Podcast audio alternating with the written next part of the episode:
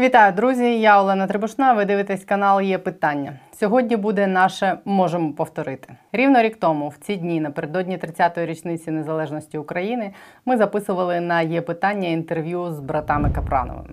Тоді вже йшли так звані навчання орди біля наших кордонів, але ніхто не уявляв, що ця орда зважиться на війну такого масштабу. Тоді, за півроку до вторгнення, на питання про те, чим закінчиться для бранця бункеру війна, яку він розпочав ще анексувавши український Крим, Капранови відповіли, що це буде останньою авантюрою Російської імперії. А Путін пустить собі кулю в голову в тому самому захопленому Криму. І станеться це після того, як Росія втратить все, включно з Москвою і Пітером. Крим це могила імперії. У нього доля така. Це якась вже магічна штука. Так Тому що українцям- Російська Так що імперія... все йде за планом. Ну так, все йде заклад. Вони прийшли в пастку. Тільки зараз, переглядаючи те відео, воно, до речі, ось за цим посиланням розумію, що фразу все йде по плану насправді придумала я, а росіяни вкрали, як завжди. Жартую. Так видається, що пастка почала захлопуватись раніше, ніж ми очікували, і точно не так, як могли уявити, принаймні я. З Віталієм Капрановим будемо сьогодні знову говорити про те, за чиїм планом і куди все йде, як змінить хід історії війна, і коли вже нарешті останній російський президент поставить крапку в імперській історії Росії, здійснивши суїцид в Криму, як рік тому Капранови мені обіцяли. Віталій Капранов, видавець, один з двох авторів популярного каналу про історію України ІМ ТГ Шевченка. Сьогодні на є питання. Зверніть увагу, він на фото показує правильний тризуб, а не той, що вчора проїхали в Міністерстві культури.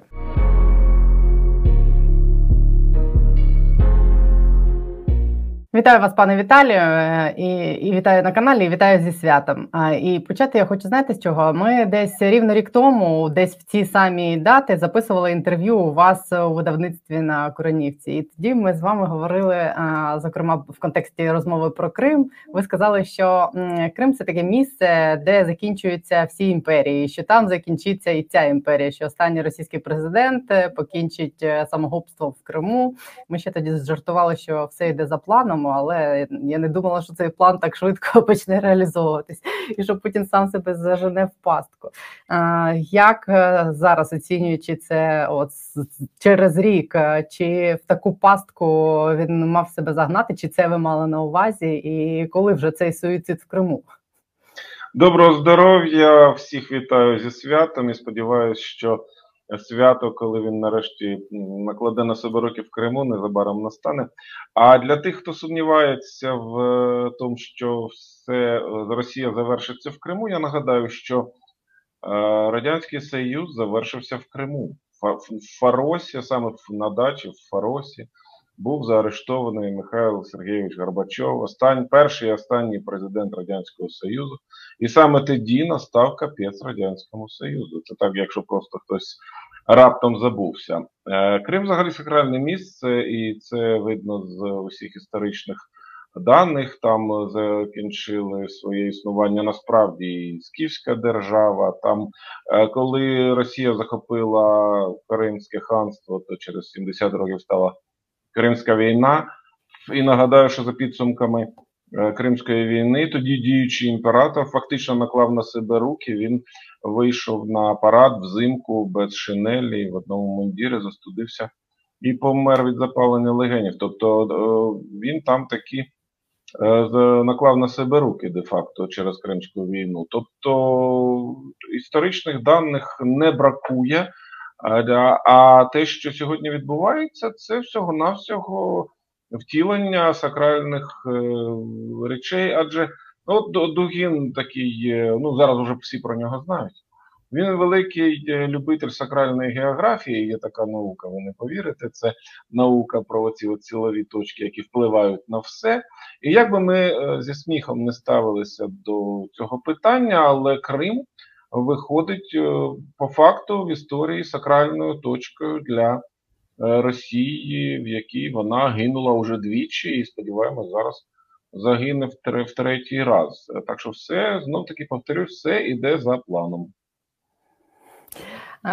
Дивіться, за планом ви намагалися проєктувати на цю те, що відбувається зараз з Росією, якісь там історичні паралелі, що далі чекає на це утворення, і чи зможемо ми раніше якою воно має бути якості, щоб ми могли з ним співіснувати, і щоб усім наступним поколінням не доводилось е, знову відвоювати нашу незалежність у них?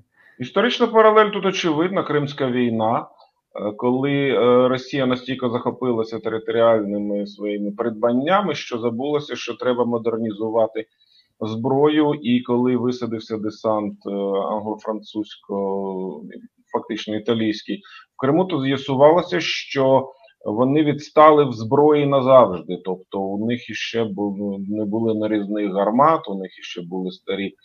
Е, самопали рушниці, які стріляли не туди, і з'ясувалося, що захід на дві голови вище їх, і єдине, що вони можуть робити, це закидати кількістю. Мені здається, що тут навіть я не буду продовжувати наскільки це схоже на теперішню нашу сьогоднішню ситуацію. Це абсолютно е, та сама ситуація. Ну і закінчилося все фактично самогубством царя і реформами. От тут все залежить від реформ. Тобто тоді е, вони наважилися навіть на скасування рабства, на встановлення. Вони ж тоді задумали, що обмежити якимось чином владу імператора. Тоді вже ну не зразу, але потім була створена парламент. Тобто е, імперія пройшла велику як реновацію, але все одно це не допомогло. Все одно вона згодом розвалилася. Так що тут бо майбутнє Росії в нашому випадку буде залежати від того, е, наскільки вони зможуть е, зможуть зробити реформи і зупинити оцей природній процес. Насправді е, хотілося б вірити, що Росія розпадеться на національні шматки, хоча насправді підстав для цього нема, адже національні республіки в Росії дуже слабкі. Весь національний рух фактично знищений. Там буквально народів, які мають якісь претензії на окремішність, ну Тува, ну Чечня, ну там не знаю, може ще когось я забувся, але навіть той самий Татарстан не має абсолютної більшості татар у себе. Я вже не кажу за який-небудь Башкортостан е, чи Калмикію. Е, тобто навіть буряти сакральні для України, і то вони не мають більшості в своїй бурятській державі і тому дозволяють собою так жонглювати. Тобто, а тому мені здається, що розпад Росії буде суто економічний. Бо сьогодні, е, наприклад, Сургут, Сургут Нафтогаз, це, мабуть, найбільший в світі виробник нафти і газу, не має права експортувати. Е, свою продукцію він повинен віддавати її Газпрому. А Газпром це суто знає, така паразитична структура, яка сидить на всіх, хто видобуває корисні копалини, продає і гроші ділить е, відповідно з Путін і і сотовариші. Тобто, це суто е, кровососна така. Система, і першими, звісно, е, повстануть ті, хто скаже: Стоп, стоп, стоп, як так? Так не буває. Ми добуваємо, значить, ми її експортуємо. От тут от воно повинно порватися, а потім повинні одірватися ті, хто транспортують. Тобто, нам здається, що е, ділення Росії повинно бути вздовж продуктопроводів, вздовж цих газогонів, нафтопроводів, які йдуть до нас в Україну, і кожен буде. Ну, як раніше на дорозі, кожен міст брав який-небудь місцевий князь в е, володіння, володіння, і там, значить, брав е, мито з усіх, хто через цей міст іде. Так само буде з газопроводами, і це стане основою для розпаду імперії поперек вона буде розпадатися. Але ви загалом погоджуєтесь з тим, що загрозу для України вони перестануть представляти лише тоді, коли Росія розпадеться як е, отака велика імперія? Безперечно, безперечно, тільки тоді, тому що е, ну ви знаєте, яка б не була велика наша планета, а ми з Росією разом на ній не вміщаємося. Можна навіть збільшити може землю, якщо вдвічі, все одно ми разом там не вмістимось. А знаєте чому?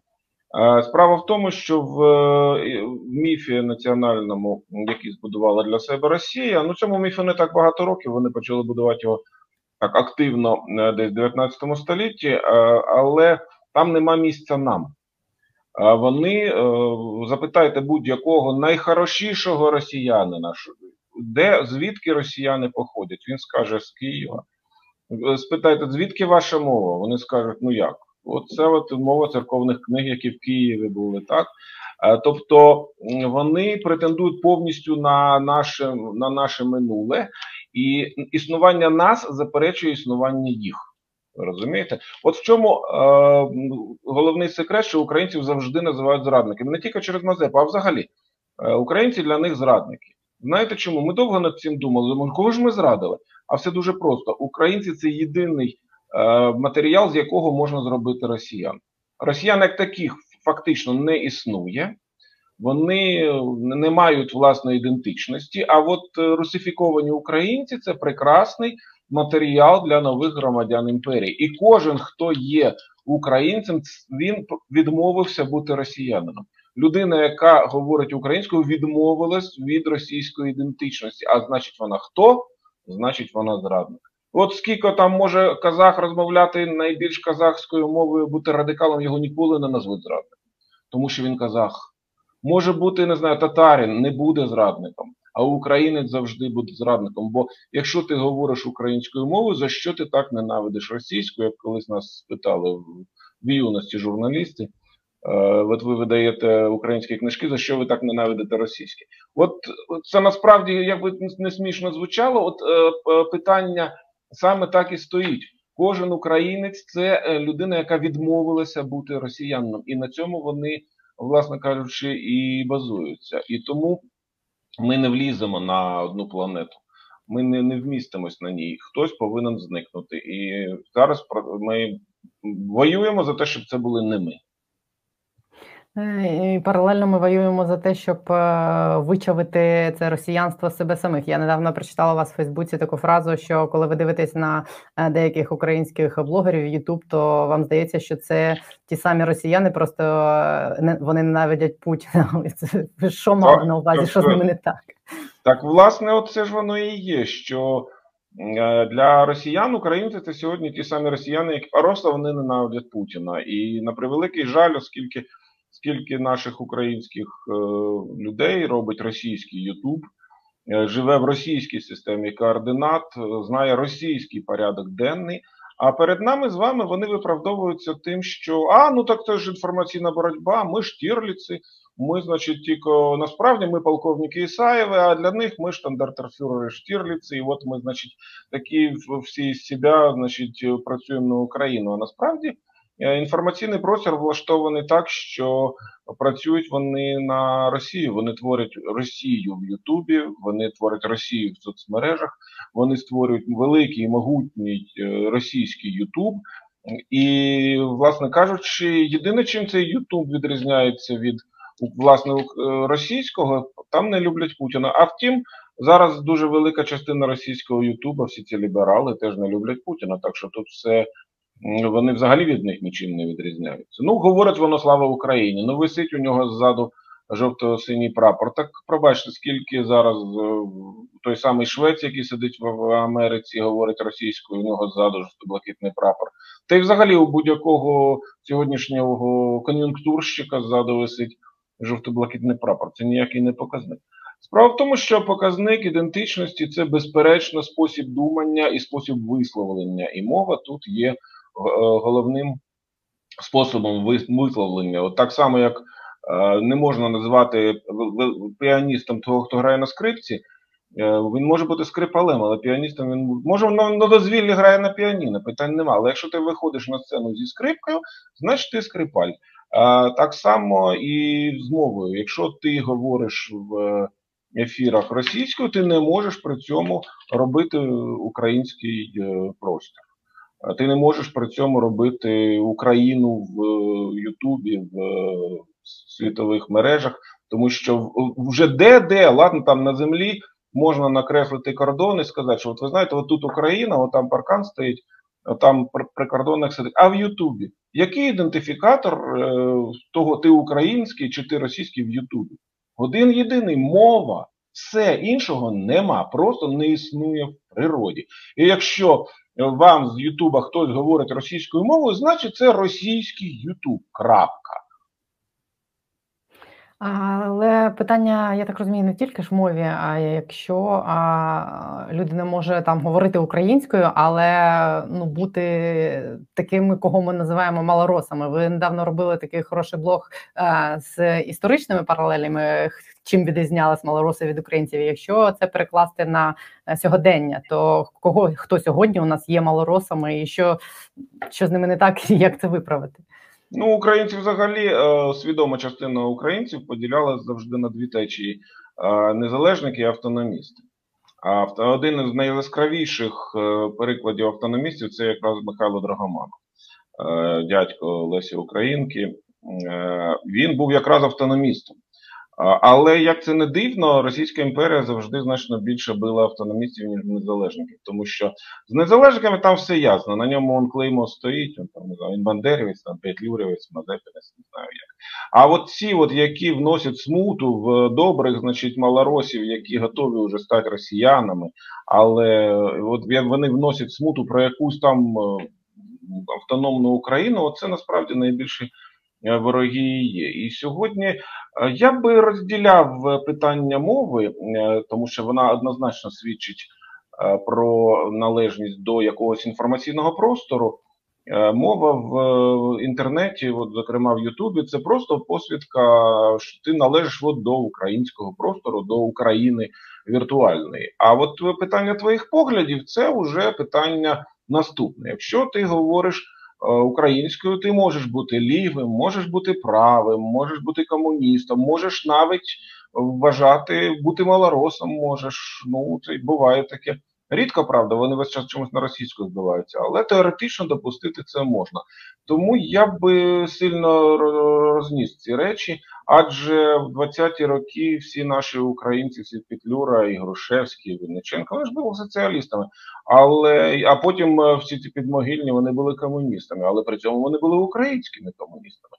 Ну так, це погано закінчилось, тому що не можна е, сідати з дияволом за один стіл, у нього довша ложка але тим не менше, тобто можна це, от е, перша ознака е, в, в сьогодні, знов таки в віртуальному просторі, одна єдина ознака. Ви ж не будете весь час розмовляючи російською, через слово додавати Путін хуйло. От якщо людина там через кожне речення говорить, я привіт, ми з України, ми з України, ми з України, ми з України, ми з України. Так як як ти ще підтвердиш, що ти з України, крім того, що ти говориш, що ми з України? Розумієте, оце, оце просте питання. Я не можу говорити, що я з України. Видно, що я з України. Чутно, що я з України. Не треба мене питати, звідки ви, дядьку. Ну, ясно, звідки почуєте, якою я мовою говорю. Я з України, крапка. А оці от ховання за фразочки, за те, що ну ви знаєте, а я от е, ну ми ж от ритуальні якісь речі там показали, розказали, але насправді Ну от головне від другорядного тут треба відрізняти. Бо знов таки, якщо людина говорить українською мовою, ми з ним завжди так чи інакше знайдемо е, точки дотику. А якщо людина говорить російською, ну як писав Горліс Горський, відповідь на російську мову може бути тільки постріл. А у вас на, на тій обкладинці про малоросів був намальований Арестович. Він для вас в сучасній Україні є особленням малороса? Ну, його взагалі не існує, між нами кажуть, що це фейк чистої води. Він же сам зізнався, що він фейк. Там у нього було колись інтерв'ю, він казав, я вас дурив, я насправді не патріот, я насправді там якийсь там у нього один з різновидів е, інтернаціоналістів. Я насправді українською не говорю, я робив вигляд, я вас дурив. Ну що говорити про людину, якої не існує в природі, яка завжди придурюється і завтра скаже, ага, мене нема, я вас надурив. Це взагалі не об'єкт для розмови. Те, що ми ведемось на таких персонажів, це прикро, тому що ну це призводить до дуже поганих наслідків. І наша війна сьогоднішня це наслідок того, що ми повелись на подібних персонажів. Ми не пройшли тест IQ, який на у нас був 21 квітня 2019 е, року. На превеликий жаль, ми його провалили, і ми сьогодні за це отримаємо. А от те, що стосується е, механізму, от ви казали, що робити, ми свого часу, коли жили в Москві, і ну ми ж теж туди поїхали, господи, прости, радянськими людьми. А там ми дійшли цікавого висновку, що для того, щоб щоб з хохла зробити українця, його треба бити. Тільки б'ючи хохла, можна зробити з нього українця. Сьогодні на Росія б'є хахла. Хахли це ми з вами. І вона робить з нас українців. Це просто найбільш перевірений в українцях прокидається гордість, прокидається самосвідомість. Як мене за те, що я от битий, так і я ж оце ж. І вони раптом із хохлів перетворюються на українців. Ну, Арестовичі там бий, не бий, знаєте, це як в тому старому анекдоті, коли у сина знайшли всякі садомаза штучки, і, і, і батько з мамою каже: ну що будемо з ним робити? Він каже, батько каже, бити точно не будемо. От Арестовича бити абсолютно безглуздо вже, безсенсовно. Його може тільки забути. Слухайте, ну але ж проблема в тому, що війна підносить таких людей, і ви ж бачили ці рейтинги останні. І в мене теж є побоювання, що після війни на, на гору це все винесе персонажів, е, за яких потім проголосують кудись, і вони будуть будувати Україну після війни. Ой, ви знаєте, це дуже сумна розмова, але я хочу додати вам оптимізму. Якщо ми в таких умовах, які у нас були, з вами зупинили російську агресію, то вже в кращих умовах ми з вами зуміємо. Адже ну не будемо себе дурити. Те, що ми зупинили е, російську агресію, це було фактично повстання нас із вами проти зазирнути в очі Путіну, проти шашликів проти договоримося, проти е, треба перестати стріляти. І от те, що Антон пішов е, на війну раніше, ніж він просто розумний. Він зрозумів, я маю на увазі вашого партнера Антона Голобородька. Він, він вам вітання, до речі, передавав. Да, йому уклін від нас і подяка велика за те, що він тягне на собі цього воза. А, От він розумний, він пішов підготований, розумієте? От таких це взагалі супереліта. А от решта просто повстали в момент, коли значить, це це почалося. І волонтери, це все люди, які повстали і всупереч владі, всупереч оцім от панівним настроям, які на той момент були, почали на собі витягувати війну. А коли війна переломилась і стало зрозуміло, що ніхто здаватися не буде. Наша влада, яка кудись ділася на початку, раптом вискочила, і от, типу, всі ці арестовичі, вони ж на хвилі катаються. Пішла хвиля патріотизму, хопа, достали серфінги, і на хвилі патріотизму ми, значить, плануємо туди-сюди. Якщо ми в таких умовах, як у нас були, не здалися. Е, і вистояли на зубах і переломили в тому числі всю ту шоблу, яка нами керує, і примусили їх стати патріотами то ми з вами якось уже в мирних умовах якось сподіваюся впораємось, навіть якщо ми будемо в меншості. Нічого страшного, не першина. А з приводу зробили патріотами, а а зробили? Ну а сьогодні ж ви бачите їхню риторику, а в них виходу нема. Вони сьогодні на хвилі. І поки ця хвиля їх несе, вони будуть патріотами. В душі, не в душі, зовні, всередині, не знаю як, але тим не менше вони будуть робити обличчя патріота. Ну це ж актори, там іди розбери, коли правда, коли неправда. Але вони грають так, що їм вірять, і не тільки ми, їм вірить весь світ на обкладинках їх. Вони у нас сьогодні найбільші патріоти. Е, Ті люди, які фактично здали Україну, вони сьогодні у нас найбільші патріоти. Чому? А тому, що ми з вами тримаємо їх, м'яко кажучи, за горло. І якщо ми з вами будемо, м'яко кажучи, тримати їх за горло, е, м'яко кажучи, але сильно тримати, то вони будуть патріотами. Ми ж з Порошенка зробили патріота. Він що був патріотом, коли обирався президентом? Та він був звичайним бізнесменом, господи, йому було взагалі все пофіг. Ми із нього зробили патріота.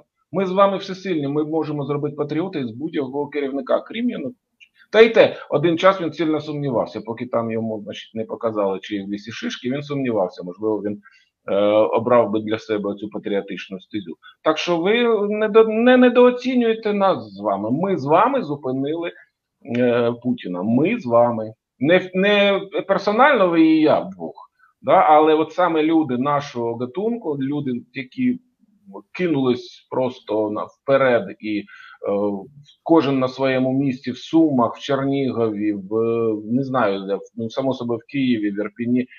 Просто пішли і там коли в Ірпіні черга стояла, хто стрельне значить, москалів, тому що всім позиції не вистачало. Ну от е, розумієте, і ми зробили, ми зламали цю ситуацію. Ми, українці, саме оця меншість українська, еліти українські зламали цю ситуацію. Так що е, я в нас вірю. Звісно, ми здатні потім напитися і все про ну така була традиція у казаків перемогти в битві, потім напитися. А Вороги, значить, е, під ранок, коли вже всі з похмілля сплять, забирали назад своє. Таке трапляється. Але е, те, що ми маємо потенціал на те, щоб е, перемогти будь-яку владу і зробити із неї владу українську, то я думаю, що вже ця, ця теорема вже доведена. Як вам здається, для суспільства це стало таким стресом, щоб воно а, трошечки і себе переосмислило, да? щоб воно більш вимогливо ставилось до влади після війни, щоб воно від влади вимагало тих змін, е, на які воно розраховує, які даються такою великою ціною, і щоб воно ну щоб не сталося так після війни, що коли нам треба буде будувати нову країну її перезавантажувати, щоб знов не вийшло так, що як е, постійно виходить, що ми приїхали. Е, ну так вийде само собою, тому що у нас з вами завжди завищені очікування. Ми думаємо, що є якесь суспільство, яке щось зрозуміє. Ніякого суспільства не існує. Якщо кож, в кожній галузі, в кожному населеному пункті, територіальному або професійному, знайдеться критична маса е, от таких, от е, я вже тут не побоюсь слова казати дурних, як от ми з братом, наприклад, як от ви в журналістиці, от якого чорта ви робите канал українською? Значить, вам якого чорта ви взагалі все це діло тягнете? Ну, от таких дурних, як я не можу на вас сказати дурня, на себе можу. От таких дурних знайдеться в кожній галузі критична кількість, то суспільство так чи інакше буде йти за нами з вами. Якщо ми будемо чекати від е, тьоті Валі, яка сидить е, біля під'їзда, що вона почне щось вимагати з влади, я побоююсь, що у нас з вами нічого не вийде. Е, демократія так хитро влаштована, що вона повинна мати дві складових. Одна складова це дійсно е, голосування, до якого допускаються всі, і друга сторона це контроль, до якого допускаються ті, хто хоче контролювати.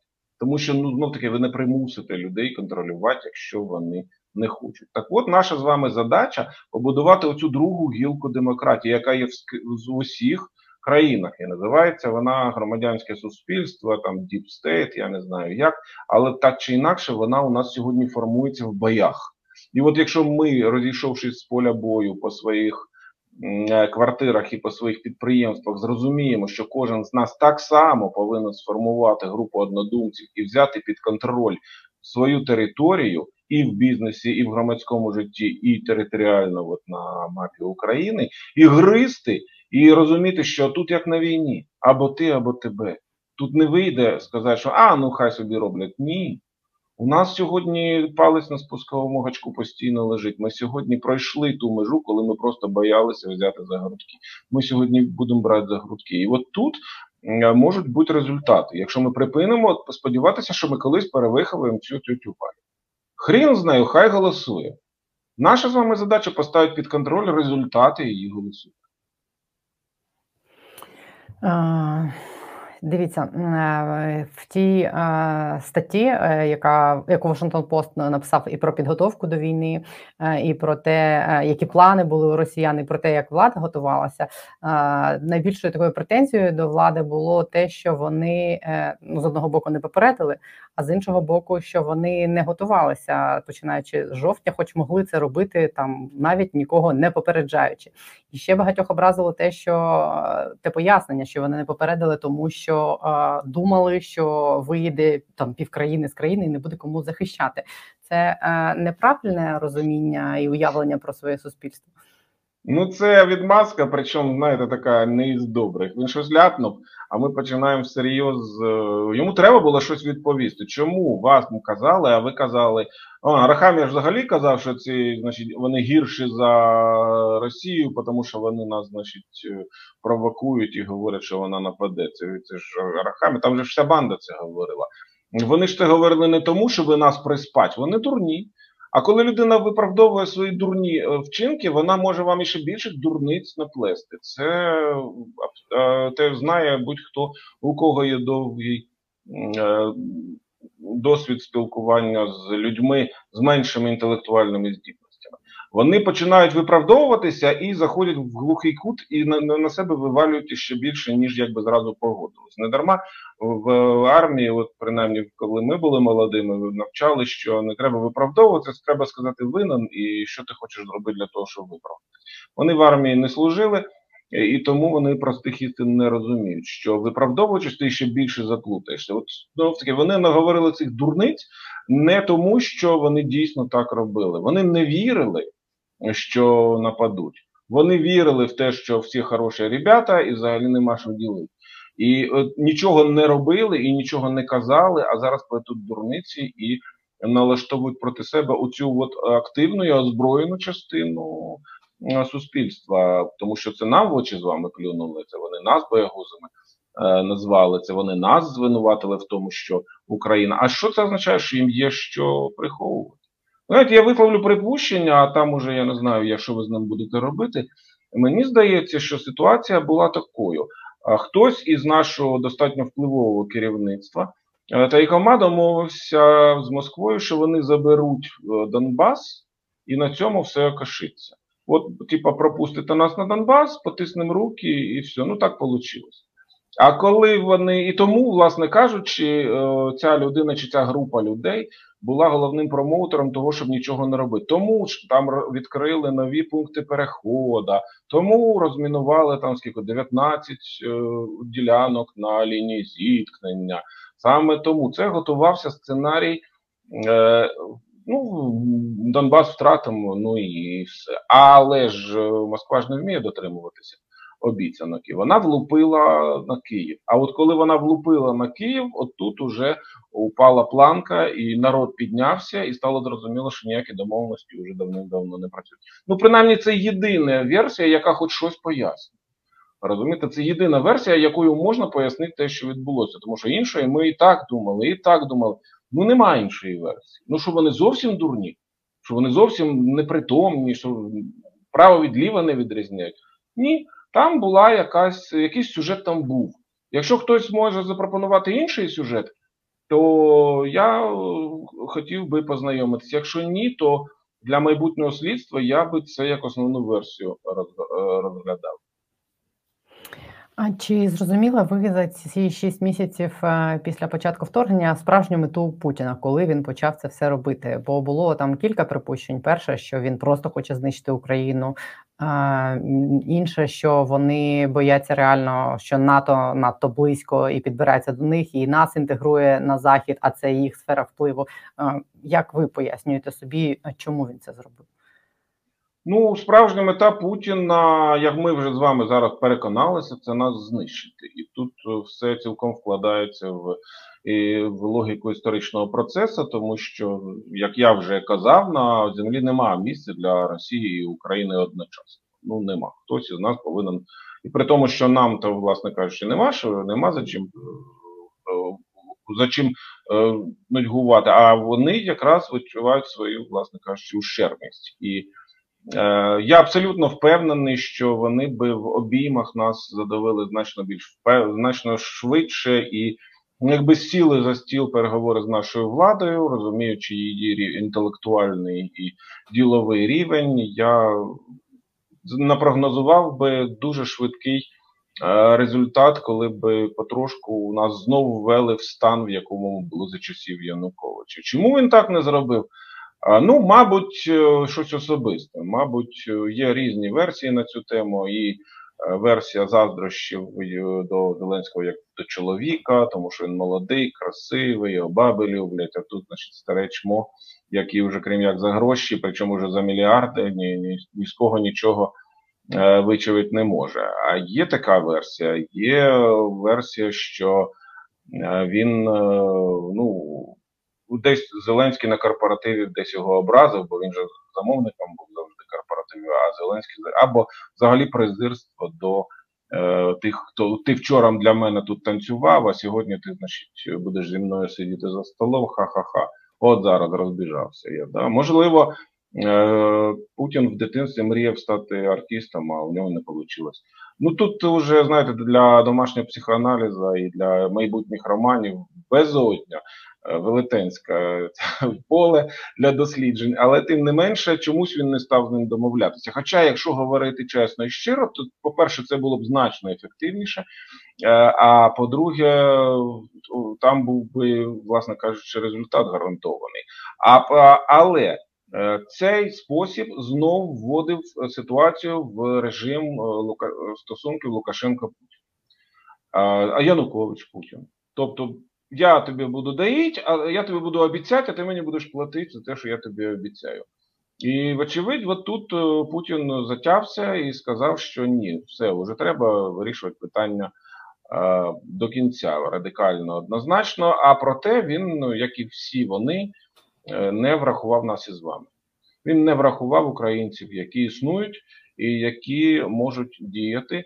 Ну і так смішно зараз, коли ліберали російські плачуть, що нам руки ноги переламали. Мені завжди хочеться сказати, хлопці, покажіть хоч одну переламану руку ногу. Що ж ви так плачетесь? Ні, ну там які-небудь Макаревичі, хтось такий, ні, ну ви розумієте, нас там всіх. Ой-ой-ой, кому це ви говорите, друзі? Це ви нам говорите, що у вас там ОМОН на площу, та ви що, не може бути. Боюсь, боюсь, боюсь. Ну і от, власне кажучи, враховуючи все це, е, вони в Путін, вочевидь, вирішив просто. Е, як це сказати, остаточне, вони ж навіть проговорюються, остаточне вирішення е, питання. Да? І тільки це не єврейське питання, а українське. Але колись треба закінчувати, скільки можна вже з ними значить, панькатись. І отут пішла, знайшла коса на камінь, Е, і у те, що вони не врахували, ну знов таки, вони реально вірили в те, що нас з вами організував цей Білий дом. Ну ну реально, ну вони реально так вважали, що ми з вами, значить, це плід роботи ЦРУ. Ну а коли ти так вважаєш, ти не враховуєш чинника наявності 40 мільйонного народу, ну тут можуть бути великі проблеми, власне кажучи, проблеми і настали. Інше питання, що нам з вами дуже пощастило, що він цього не зробив раніше. Я не знаю, як би ми з вами боролися, якби президентом в Америці був Трамп. Тобто питання складне. Або якби він 14-му вирішив е, йти до кінця. Ну він тоді не чекав такого удару, звісно, він тоді не був готовий, але тим не менше. Отут е, Бог був на нашому боці, а втім, Україна іноді заслуговує на дива. Е, ну, принаймні, от нам здається, що своєю поведінкою українці сьогодні ці дива якось виправдовують і перед Господом Богом виправдовують.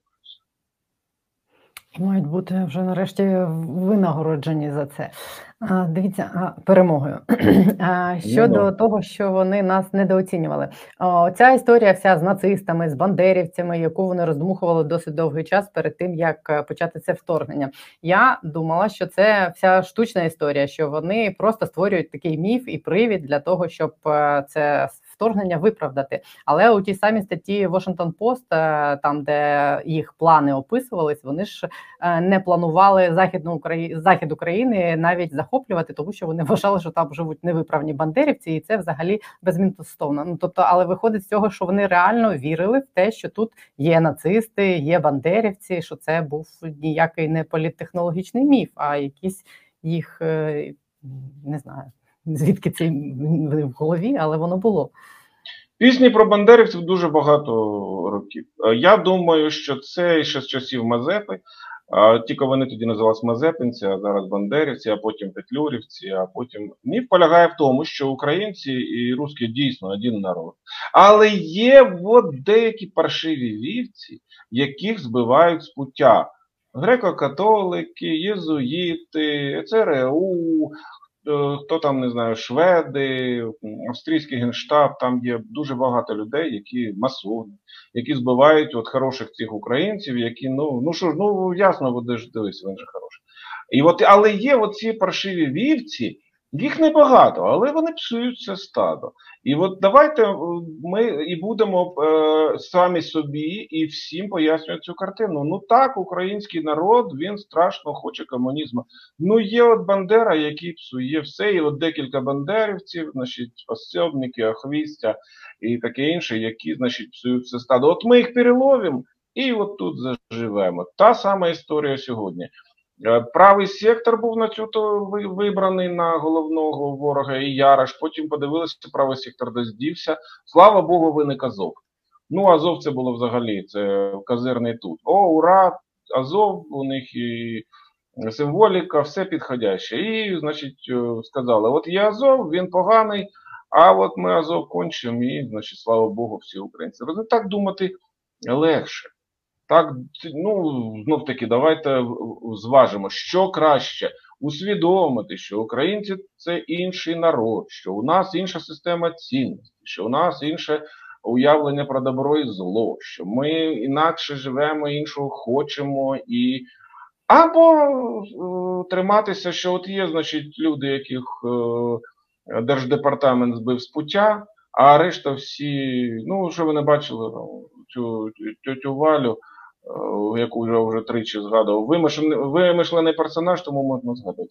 Що ви і не бачили, що вона проти Росії? Так я ж не вчора говорив. У неї чоловік в радянській армії служив. Так що ж вона. І от це просто значно простіше. Це значно простіше. І ця версія вкладається цілком в імперську ідеологію, в будь-яку іншу, що всі українці мріють стати росіянами, але от є, ну ми всі знаємо на ім'я Мазепа, Петлюра, Бандера, Ярош, ну і от Білецький, колективне ім'я Азов. От ці от п'ятеро не дають українцям нарешті злитися в екстазі з Росією. Так що це. Е, шлях найменшого спротиву, це шлях, на якому не треба думати. Там все за канонами, і головне, він дуже комплементарний щодо тебе. От ми з вами не враховуємо, що вони дуже зверхні щодо нас. Вони на нас дивляться зверху вниз. Чому? Які для цього підстави? Я не знаю. Мабуть, тому що у них е, наша оста частина суші. Я думаю, що це вирішує все. Тому саме люблять вони суші, тому що у них одна шоста частина суші, і це все в голові у них перемішалося. І, і мабуть, це і є головне, бо я ну, нафта у них є. Ну, знов таки, мабуть, тут треба проводити окремі е, психіатричні дослідження, але у них до нас завжди була зверхність. І сьогодні є зверхність. І тут на тобі, блін, ти ви що? Тут хтось, значить, другого сорту, значить, на нас, значить, хвіст піднімає, та ви що? А, і, Але замислитись над тим, що ви е, люди добрі, давайте, може, може не треба зверхності, може треба. Ні, навіщо? Просто дати по голові і назавжди навчити любити Росію. Ну, відверто кажучи, дехто і в Україні дивився знизу вгору на них, е, і ця війна, я сподіваюся, змусить перепинити остаточно і назавжди це робити. Хочу спитати у вас про Азов, до якого ви приєдналися тоді. Чи відомо вам щось більше про полонених азовців? І як ви думаєте, чи використають зараз е, оце показове судилище над ними, щоб сказати: ось нацисти, ось ми їх знайшли, ось ми їх покарали? Ну, е, перш за все, ми хочу принагідно подякувати Азову, що він нас врятував в найважчий період е, Києва оборони, тому що ми пішли туди, розуміючи, що, звісно, з нас великої користі там військової. Ну, не жодного танка ми не підбили. Ну, от соромно зізнатися, розумієте? От соромно. Скільки там майже півтора місяця були, і жодного танка не підбили. Але зате ми розуміли, що ми робимо свою справу, що у нас є от, тому великий респект і тим, хто це організував. Е, цей полк київський і дав нам можливість Е, доторкнутися до цього питання.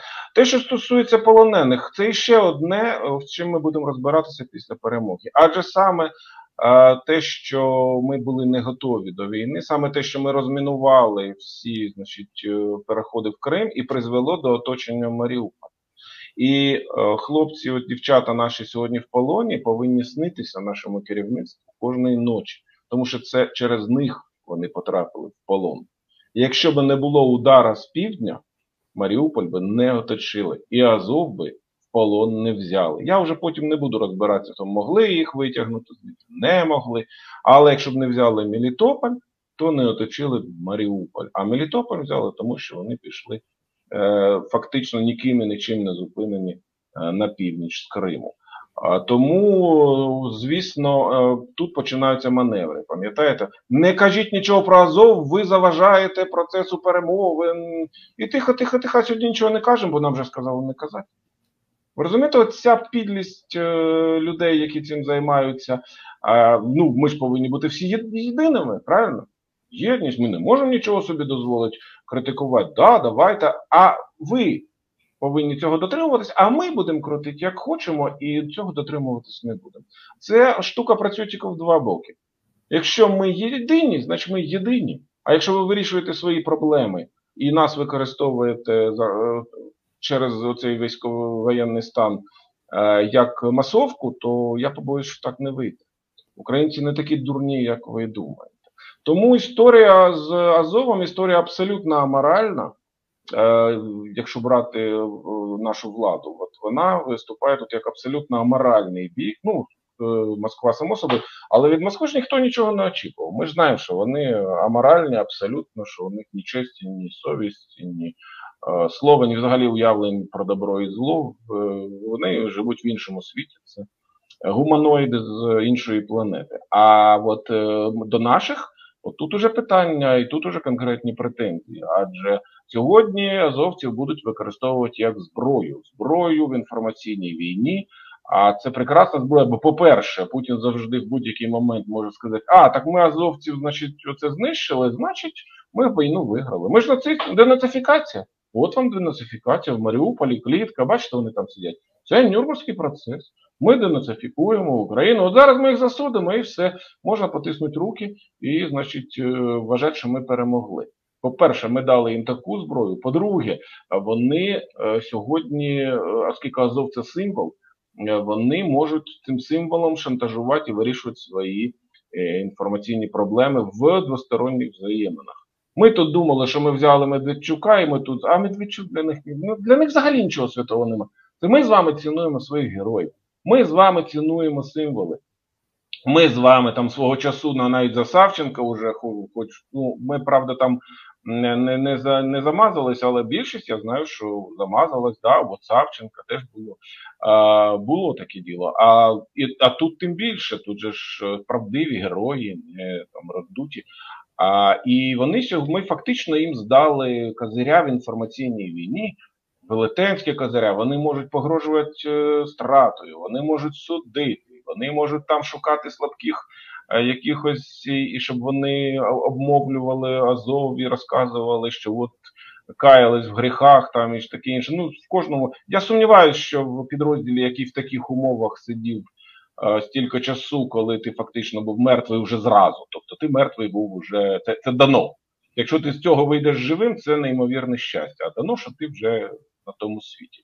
Е, навряд чи там знайдеться багато людей, яких можна зламати і залякати, але те, що вони намагаються це зробити, я думаю, що ні для кого не є секретом. Отже, е, Азов це окрема стаття для окремого слідства, яке ну, після нашої перемоги повинно пройти, і ми повинні. Ну ми і так знаємо, хто винен цьому, але ми повинні зробити висновки для того, щоб це більше не повторилося. Справа не в тому, щоб розібратися, справа не в тому, щоб помститися. Справа в тому, що наступна влада, е, яка буде йти під популістичними гаслами, кожен з нас президент, ля-ля, щоб ця влада розуміла, що можуть за це бути боляче.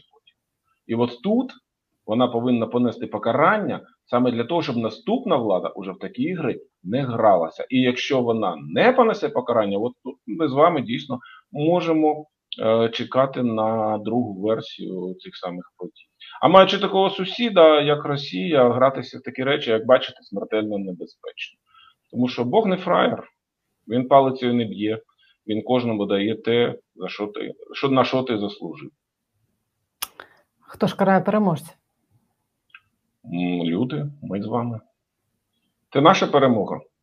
Ця війна це повстання українців проти зазирнуть в очі Путіну, проти шашликів, е, проти перемовин з Путіним. і проти всього. Це наше з вами повстання, це наша з вами перемога, це ми перемогли, а не вони.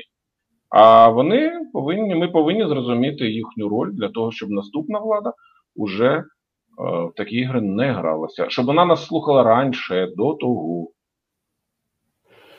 Е, про нацистів ще хочу спитати: якщо виявилось, з'ясувалось, що справжні нацисти це якраз росіяни, нацисти чи фашисти, це там можна сперечатися, як їх називати. А то то виход чи, чи, чи треба зробити з цього висновок, що після війни, після нашої перемоги, треба денацифікувати їх, і як це зробити?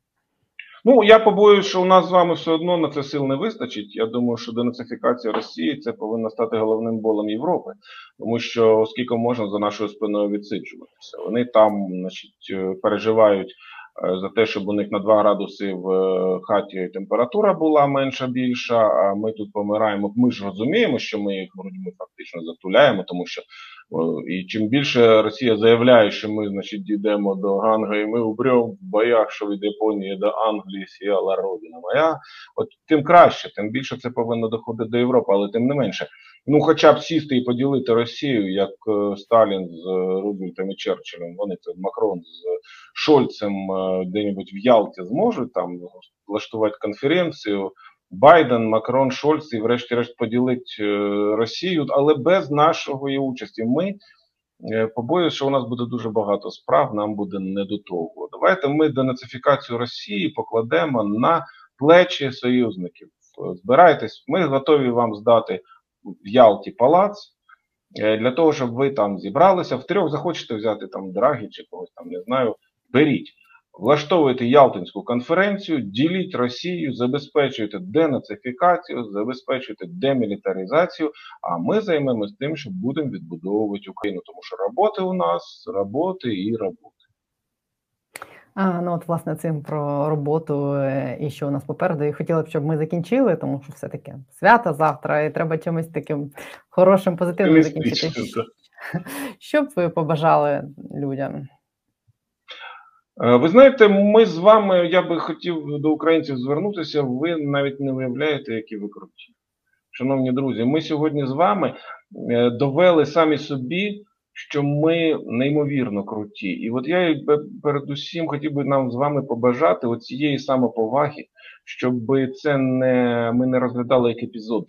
Ми з вами не просто от у нас десь щось стукнуло, і ми полізли на танки. Ні, ми такі і є. І ми повинні до світу ставитися з цієї точки зору. І ми повинні вимагати від інших по, по великому рахунку, саме тому, що ми круті, і наша самоповага повинна бути сьогодні постійною. Тоді ми будемо поважати себе, тоді ми будемо поважати країну, і тоді ми будемо жити щасливо як переможці. Отже, я від щирого серця бажаю нам всім, щоб ми навчилися поважати себе і розуміти свій, свій масштаб і своє значення в світовій історії. Час наших, е, і ми хімколюди, там якось проживемо, е, минув. На нас з вами Господь Бог поклав відповідальність за світову історію, і це не перебільшення. Тому пишайтесь тим, що ви українці, живіть як супергерої. А як живуть супергерої, ви знаєте, супергерої добрі, супергерої щедрі, супергерої могутні і супергерої вимогливі. Вони не дають собі гадять на голову. Тому поважайте, шановні українці, поважайте в собі супергероїв, і тоді світ навкруги буде теж супергероїчним. Хороше побажання, я приєднуюсь до нього. Мені здається, є всі підстави для того, щоб пишатися собою, і реально не це не афірмація, не просто я 25 разів скажу, що я крутий, і значить я стану крутим. А ми реально вже довели, що ми такі, і це цілком вже вже ну так є. Це не треба вірити, бо так вже є. Точно, треба відчути. Да, Дякую вам. Дякую, слава, слава Україні. Україні. Супер, Супергероям слава. Супергероям слава. Дякую. Дякую вам дуже.